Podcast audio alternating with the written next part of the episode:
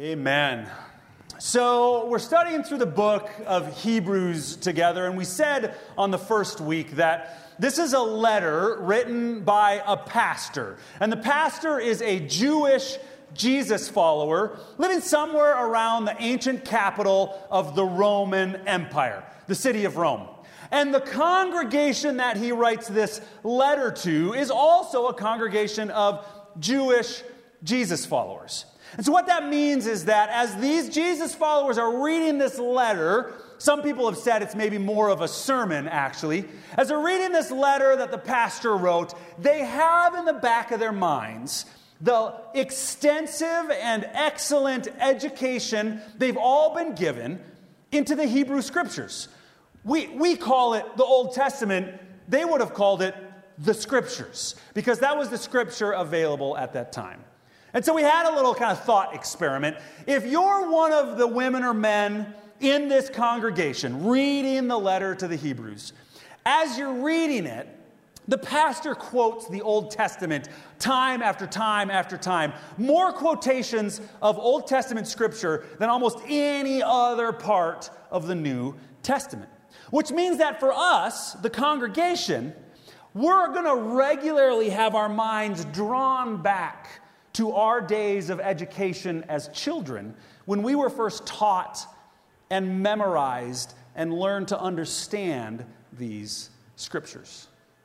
So let's just have a little fun with this. Imagine that you're reading the letter to the Hebrews and it brings you back to your childhood when you were a young boy or girl going to the synagogue for education every day, and one of your favorite times was Torah time, which we don't know if it ever actually happened, but I really want to believe it did. I know that you would have been taught Torah. So here we go. It's much like circle time, except it's Torah time. I'm really happy about this whole idea, by the way. So all right, kids, today in Torah time, we are in the book of Exodus, and we've come to the story of Moses and the water from the rock. Everybody say, Moses and the water from the rock. Good job, my young students. So as you'll recall, the story begins in the book of Genesis where God makes a promise. God says, Abraham, I'm going to bless you and make you one guy, one woman into a great nation. And when God makes a promise, God keeps the promise. And sure enough, Abraham had a child, and that child had children, and soon Israel had become a great nation, and they were flourishing in a land known as Egypt. And for years, it was a wonderful time in the history of the Israelites. But then, a new Pharaoh came along, and the new Pharaoh saw the Israelites and said, whoa, I'm not going to have a good relationship with these people. And the Pharaoh chose to abuse and eventually oppress and ultimately enslave our people long ago. And so our people cried out and they said, God, what happened to your promise? And when God's people cry out, God always hears the cry. So God called his servant Moses. And God said to Moses, I'm going to free my people, Moses. Therefore, you go confront Pharaoh. Because doesn't God just seem to work that way? God says God's going to do something, so you go and do it with him. Oh, I'd like to talk to you about that, God. I digress. So Moses confronts Pharaoh, and after a whole bunch of back and forth, the Israelites, after generations of slavery, are freed from this horrible circumstance. And so they just hightail it out of there, making their way towards freedom, but almost immediately they bump up against the Red Sea. And they go, hold on, God, did you free us just to die at the Red Sea? But no, for a second time, God shows up and stops the Egyptian army and all their chariots. And remember, not just everybody has chariots. The Egyptians, lots of chariots. Israel, no chariots. Chariots are a very scary thing in the ancient world. But God frees them again, bringing them safely across the Red Sea. Now, at this point in the story, kids, we're going to stop because God's just done an amazing thing twice over in the lives of our people. And these are the stories that we tell because this is the God that we worship. But I want to let you know something, young children. And if you haven't realized this yet, I'm sorry, but you're going to realize it soon. It's something that was true of our ancestors. It's something that's true of all people. And it's actually something, I'm sorry, but it's true of you as well. Here's what that something is. We have a great ability to really mess things up for ourselves. This is like deep thoughts from the ancient Jewish teacher. See, the moment the Israelites crossed through the Red Sea, having been twice saved, their leader, Moses, and another leader, Miriam, they write this amazing song of worship. And that song is a song that Jewish people were taught and memorized and sang over and over. And I'm not going to read the whole thing because it's very long. But here's some of the highlights of the song that they sing. The Lord is my strength and my defense. He has become my salvation. He is my God, and I will praise him. My Father's God, and I will exalt him.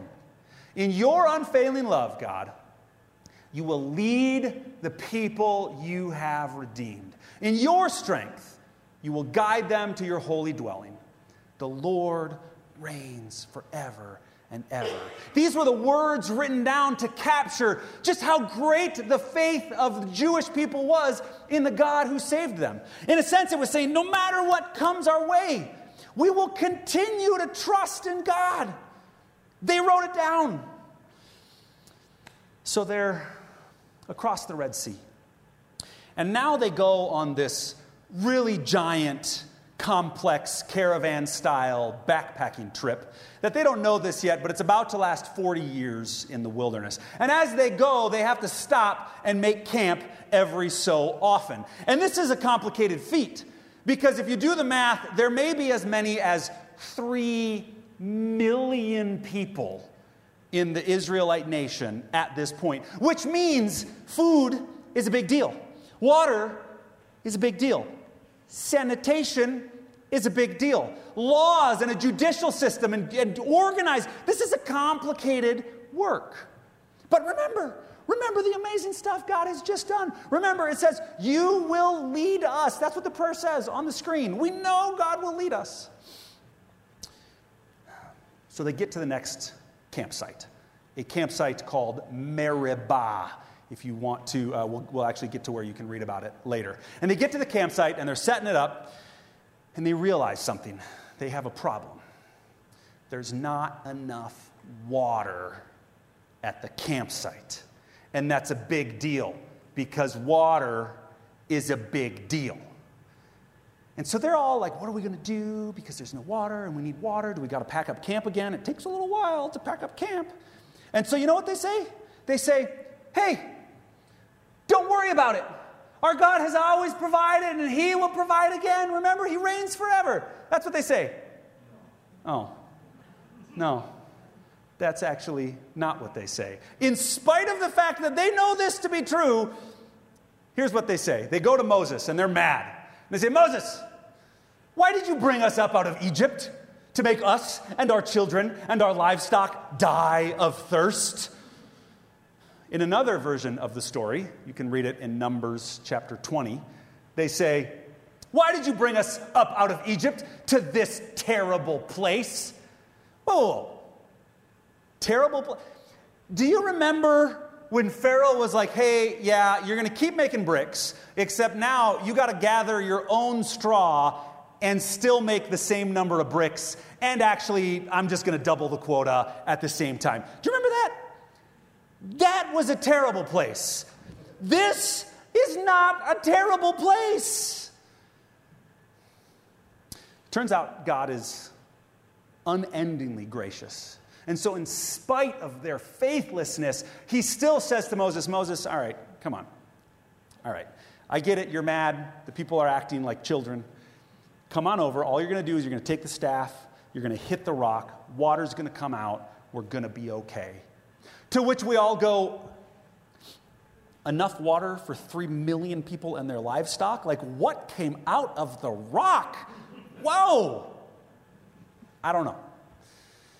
But children, the story that we have to realize that's been proven to us by our own people generations ago and time again since then is that the Israelites at this time, despite God's overwhelming faithfulness, when they were faced with the next hard thing, Israel decided to fight with each other, to grumble against Moses and complain to God instead of turning in faith to God.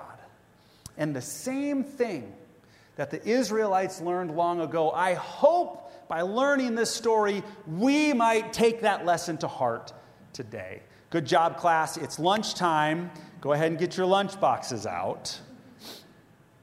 And so you just had that happy memory from your childhood float through your mind.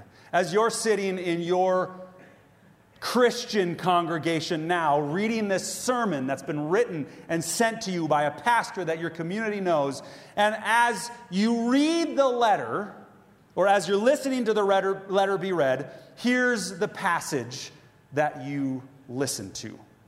If you want to read along, you can turn to Hebrews chapter 3. This is just one short verse. Hebrews chapter number 3, verse number 12.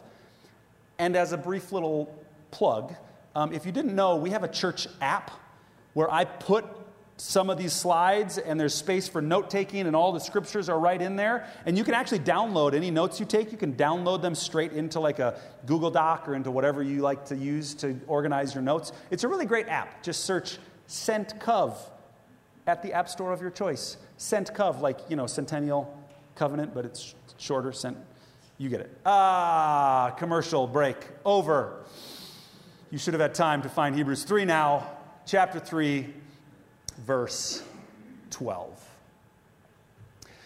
See to it, brothers and sisters, that none of you has a sinful, unbelieving heart that turns away from the living God. Would you pray with me? God, it's your voice that we want to listen to. It's your word that we want to hear. So help us through these words to hear your voice. Amen. I used to have a zip line in my backyard.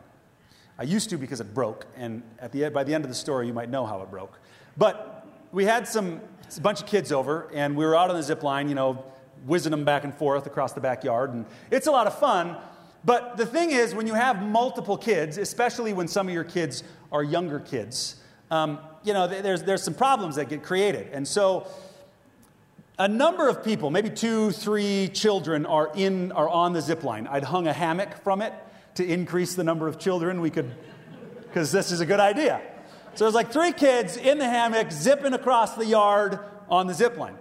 And I'm sitting at the table in my backyard, and I look up and I see Asa, who at this point, I mean, he's still little, but he's like 2 years old, and he's like toddling straight into the path of the zip line. So I immediately do some very complicated mental math, right? Like trigonometry, physics, like velocity.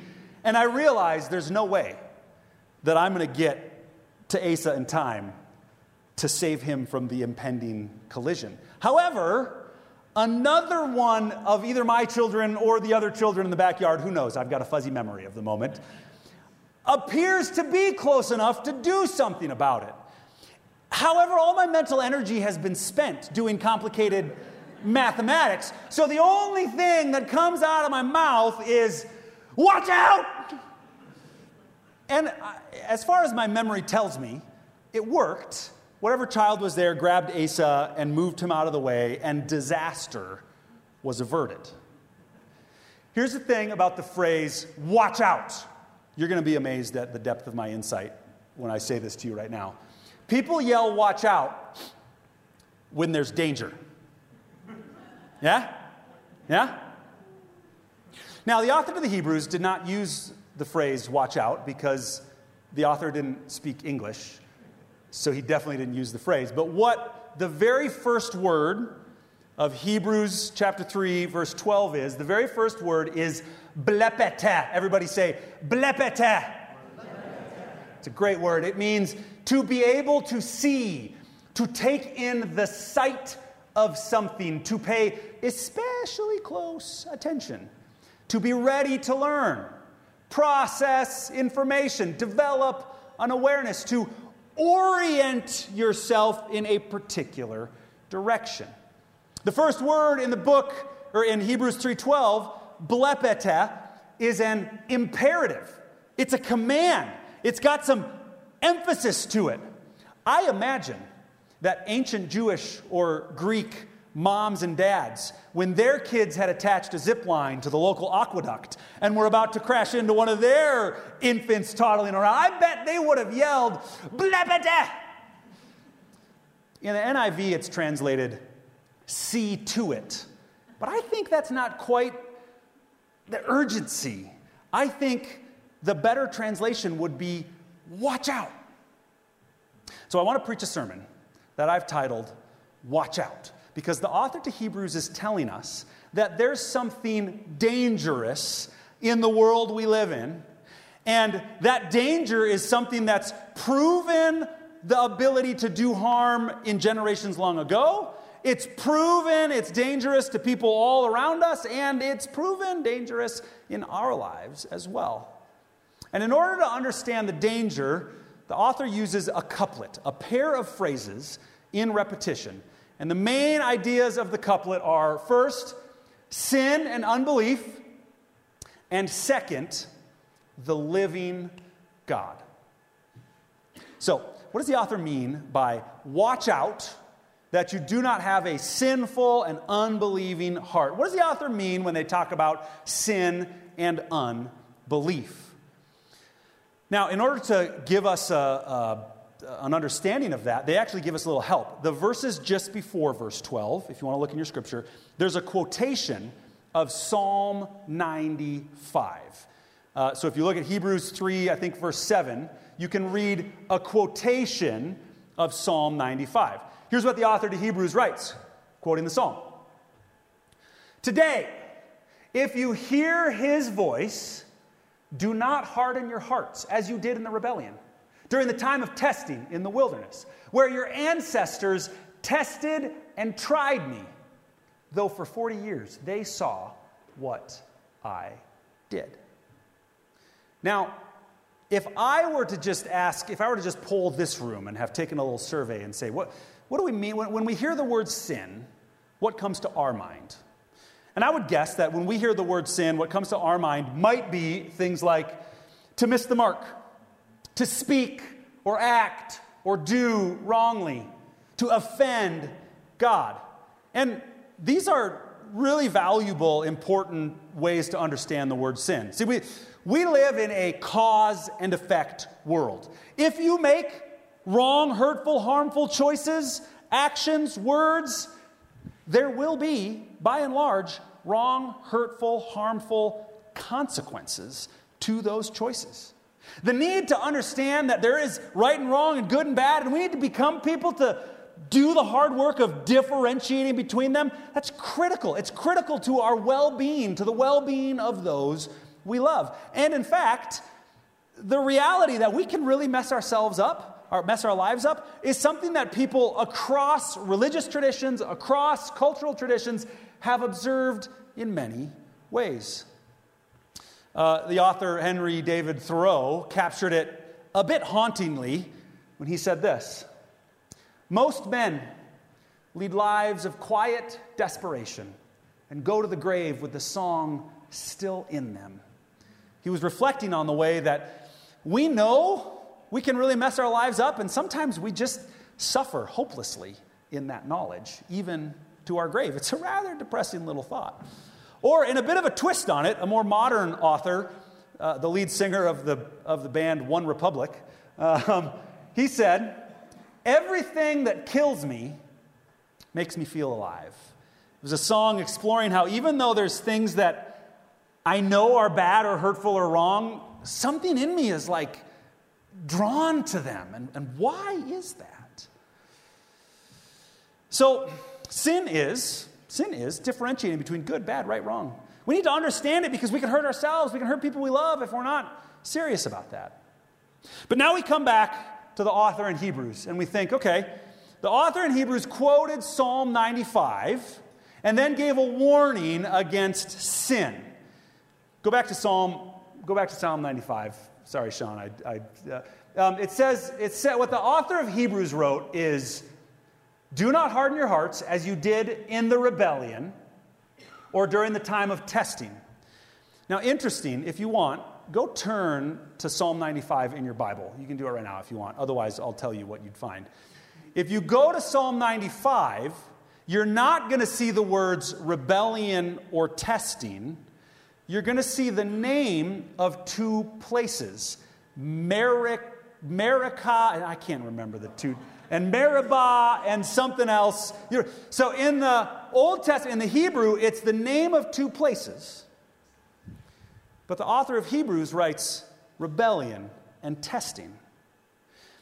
Well, if you look at the name of the two places, and if you're a good, well-educated Jewish boy or girl who paid attention, you'd say, wait a minute, I know what happened at Meribah.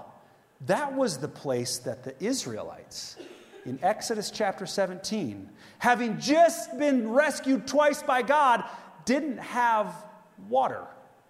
And they argued with one another and yelled at Moses and tested God.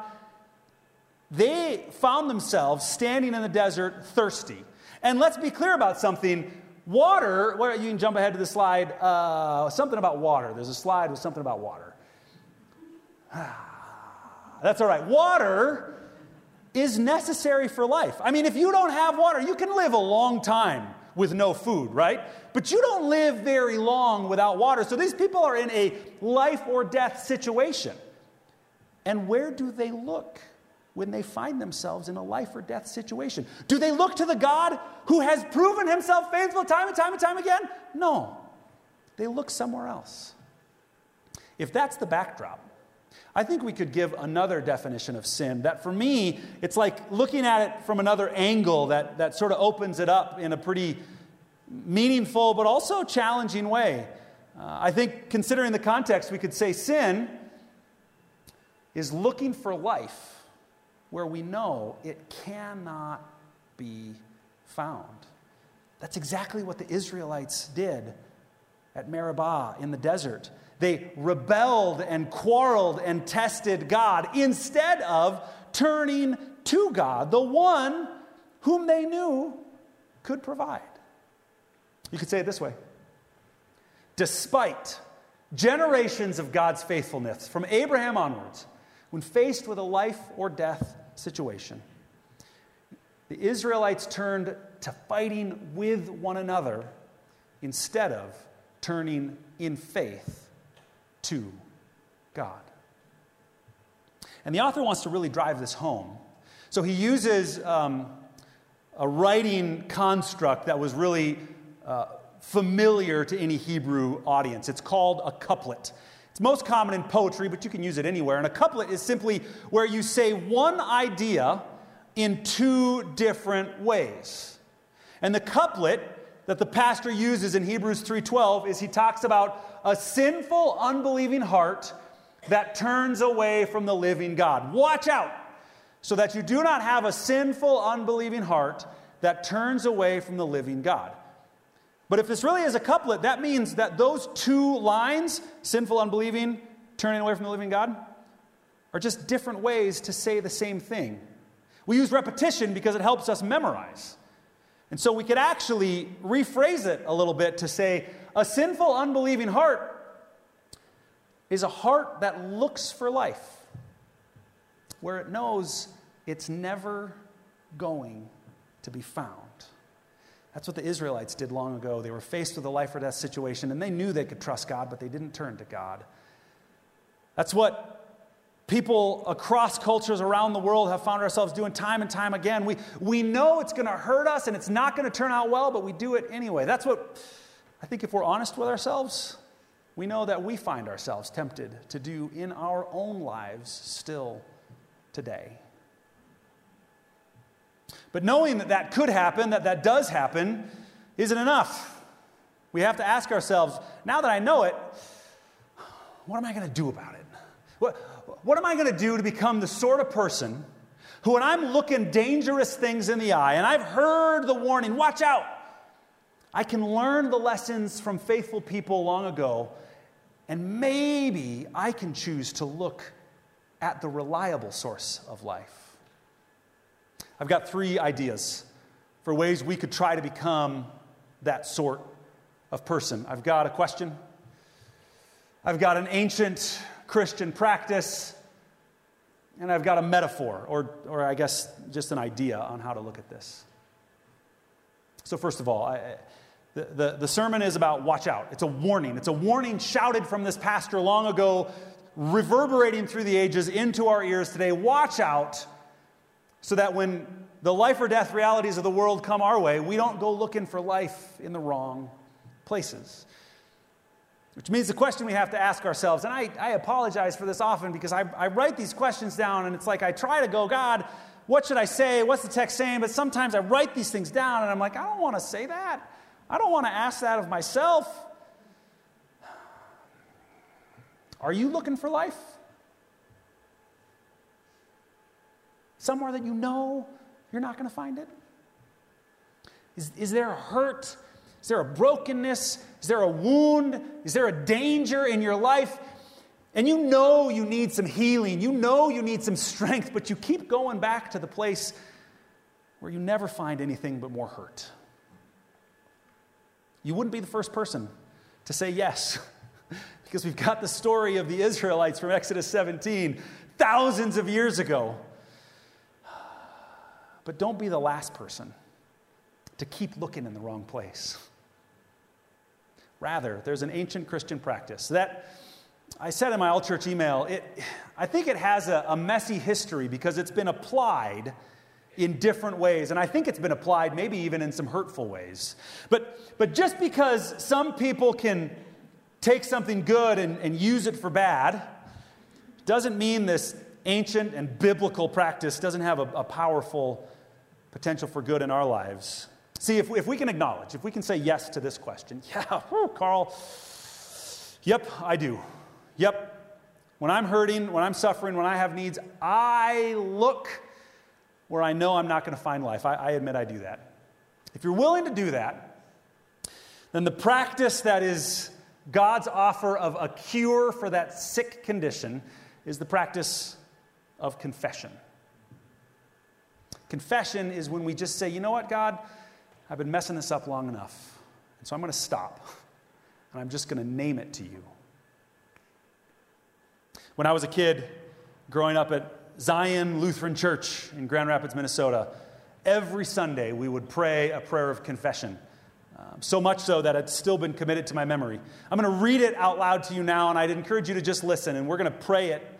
I'll invite you to pray it out loud a little later when we celebrate communion together. Here's the prayer of confession that I learned as a kid. God, we confess that we are in bondage to sin, and we cannot free ourselves. We've sinned against you in thought, word, and deed, both by what we have done and by what we have left undone. We have not loved you with our whole heart. We have not loved our neighbor as ourselves. For the sake of your Son, Jesus Christ, have mercy on us. Forgive us. Renew us. And lead us. So that we may delight in your will and walk in your ways to the glory of your holy name.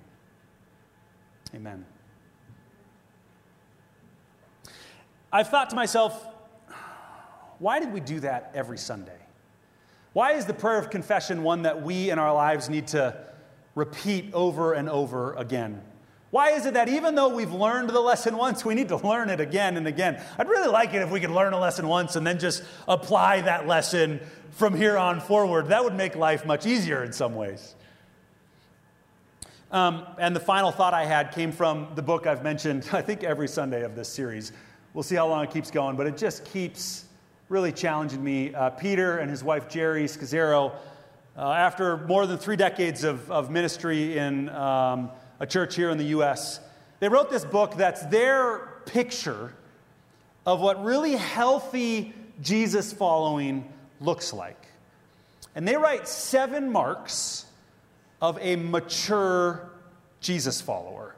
He uses the phrase emotionally healthy, but I think emotionally healthy just means mature, whole life, integrated.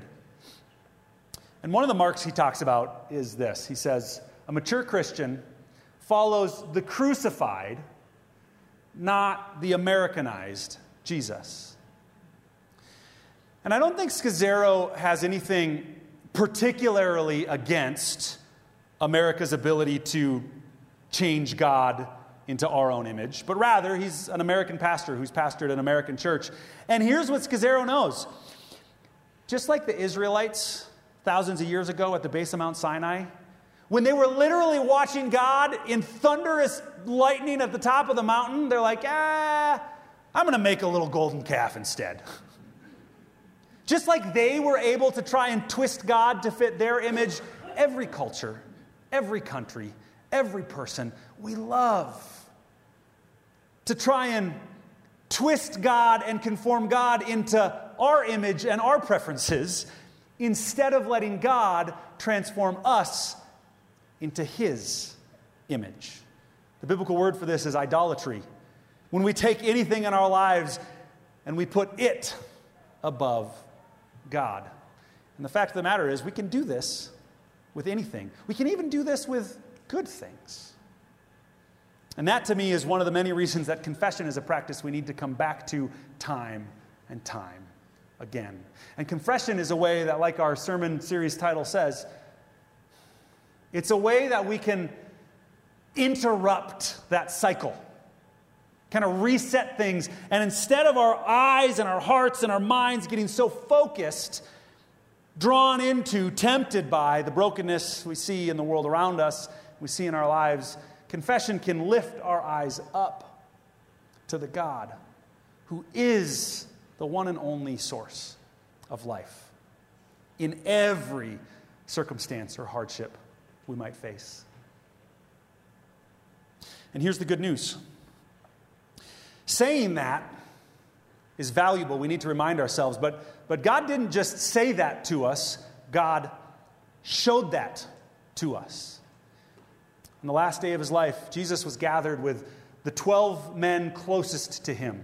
One of them would even, in just a short time, would betray Jesus. I think betrayal might be one of the most relationally excruciating things humans can go through. And in that room, before eating a meal with them, Jesus took a loaf of bread. And he gave thanks. Oh, what it is to give thanks to God, even when we're looking at the hurt that's about to come our way. And after he gave thanks, Jesus broke it. He said to his disciples what he would say to every one of us if he was physically here today in this room. He said, "Take and eat. And when you eat this bread, remember me, because this bread is my body broken for you." After the meal was done, he took a cup, and giving thanks, he said, "This cup is a new covenant." A covenant is a promised relationship. And the covenant is so secure that I'm making it in my own blood.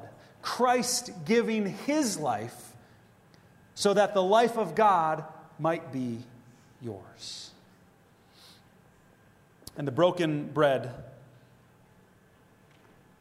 and the shed blood of the cup are a sacrament. We eat and drink, but God's grace is at work in us. So here's my invitation. Knowing the promise of life that God gives, and that it is secure and available for all of us all the time, would you join me in praying a prayer of confession before we receive the sacrament of bread and cup in the Lord's Supper. God, we confess that we are in bondage to sin and cannot free ourselves.